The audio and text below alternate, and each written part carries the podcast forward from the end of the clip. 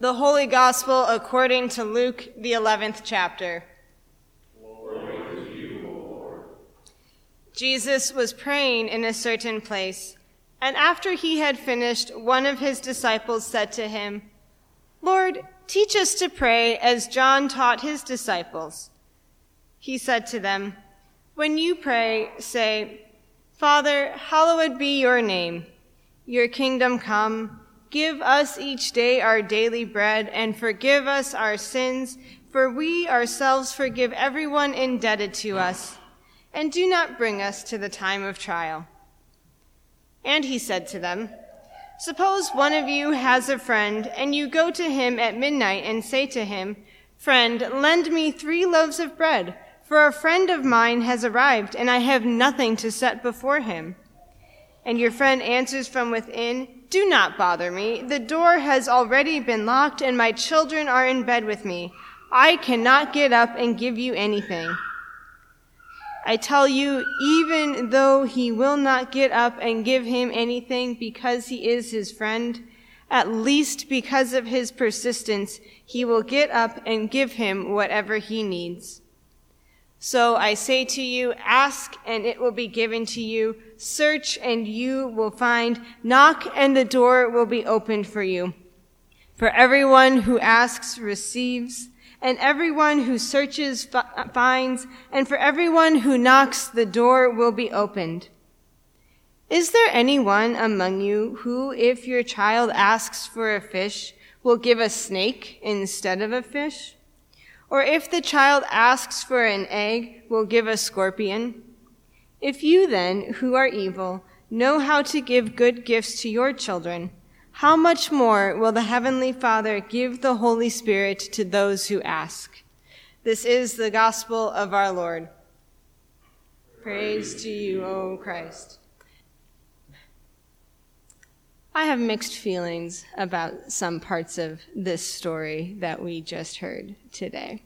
And perhaps you do too. I really love the part about the Lord's Prayer, and if you could hear what I was saying to the kids, um, talking about how this prayer connects all of us in time and space and place, whether we are here this morning, or it is folks who are worshiping around the world, or people who worshiped a hundred years ago. This connects us all together, and I could talk for a really long time about that, but I'll, I'll save it for you. And I do wish that this story stopped right there.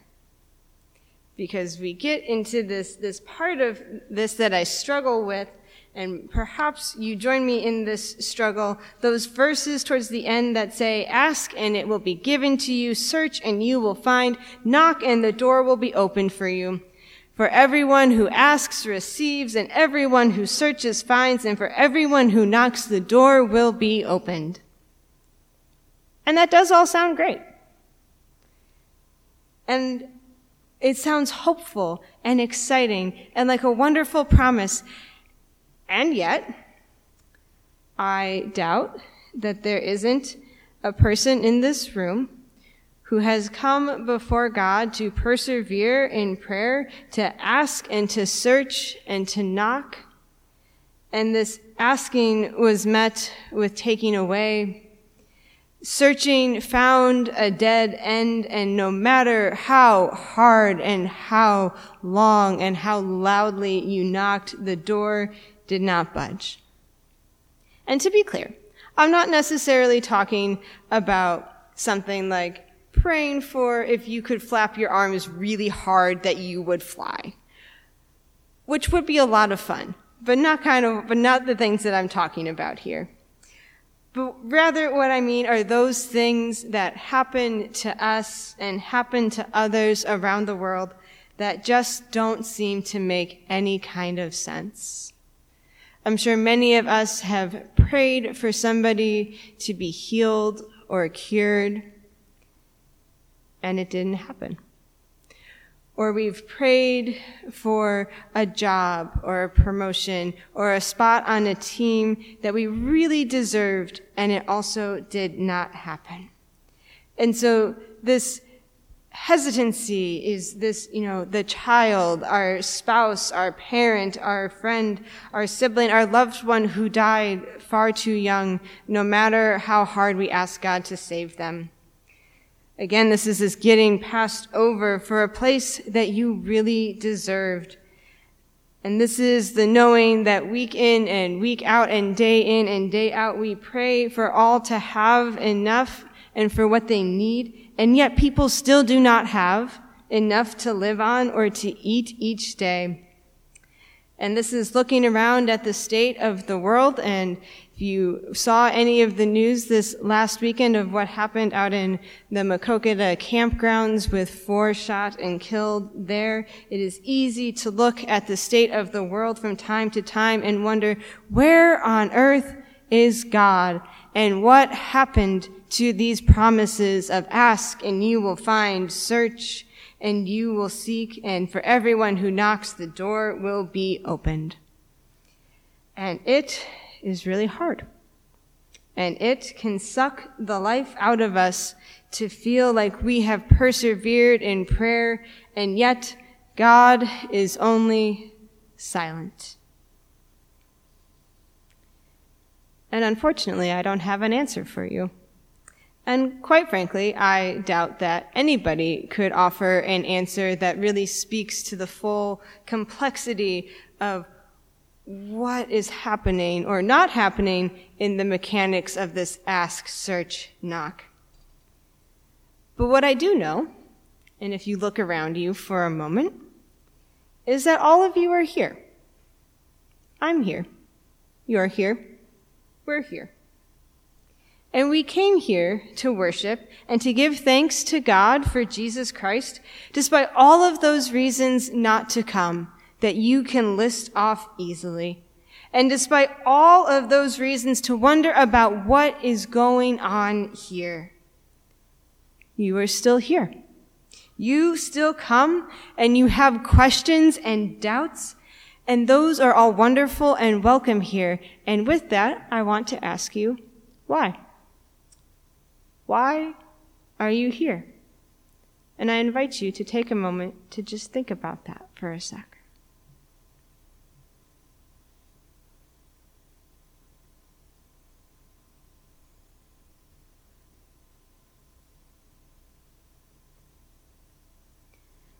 I would love to hear more of your individual answers either later today or throughout time, and I hope that you share them with each other and with those you know.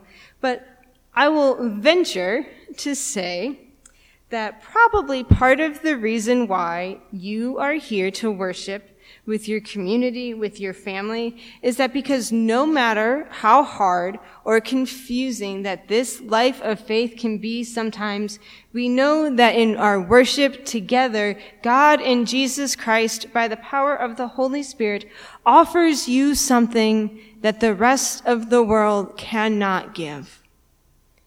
And what God is offering is exactly what each of us needs to hear again and again, and it is made known to us again and again in our worship.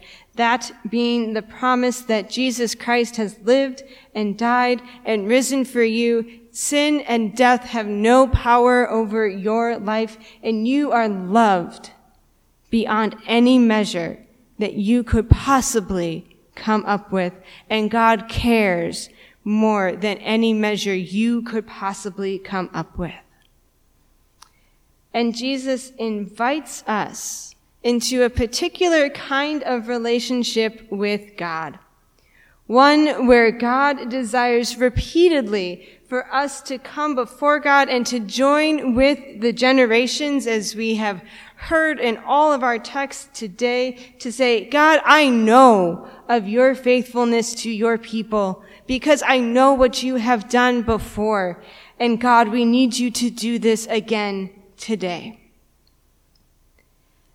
And my dear friends, this is a very bold statement of faith. You are demanding for God to be God, the God who has created you and knows every hair on your head, who knows the number of grains of sand on every beach, wants you to say to God, God, be God.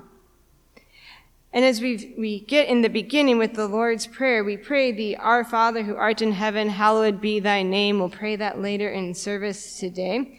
And so here's your fun little translation fact for the week. Uh, the translation from Greek, which is the language that the New Testament was written in, to English, uh, they altered it just a little bit so that it rolled off the tongue a little nicer for us to all pray it together.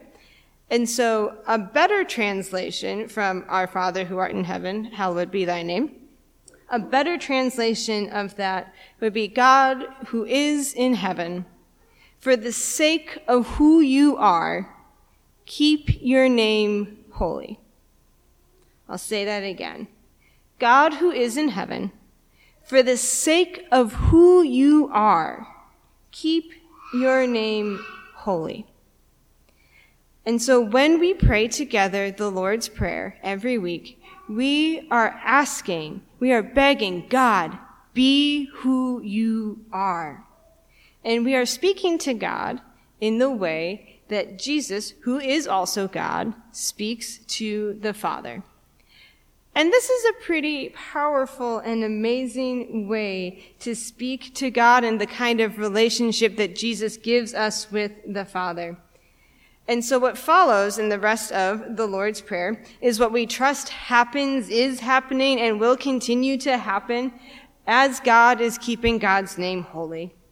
And so what follows, as many of us know very well in this prayer, is that the kingdom of God, which we know has come close to us in the life and death and resurrection of Jesus, will come about fully when Christ returns. And what follows is that all of us and all of creation is given exactly what we need each day to survive, no more and no less. And what follows is you and I give and receive forgiveness easily and gladly, and we are not tempted by false promises. And what follows is that we pray again and again for God to be God. And we most intimately know who God is because we are witnesses to Jesus and what Jesus has done for us and the whole world on the cross. In the life and death and resurrection of Jesus Christ, God poured out God's self for the world, and what poured out of God was a deep and concrete love. So when we pray the Lord's Prayer together each week, we are praying for God to be God. And we know through Jesus Christ that God is love. So each week you are saying, God, be God. God, be love. God, love yourself to keep your name holy. And then out of that love, love the world and help us to love each other because we are yours and you, God, are love. And this does not take away or minimize that life can be terribly hard and terribly confusing and terribly sad. Terrible things do happen and they will probably happen again. And God can feel so very far away from you in all of it. But Jesus, through the gift of himself, has given us the gift of the Lord's Prayer. And the Holy Spirit each and every day gives each of you the gift of faith to be able to boldly pray over and over again. God, be love. Love the world. Love each other. And we know that this is true and certain because we know Jesus. And that is who God has promised to be for the sake of the world that God desperately loves. Amen.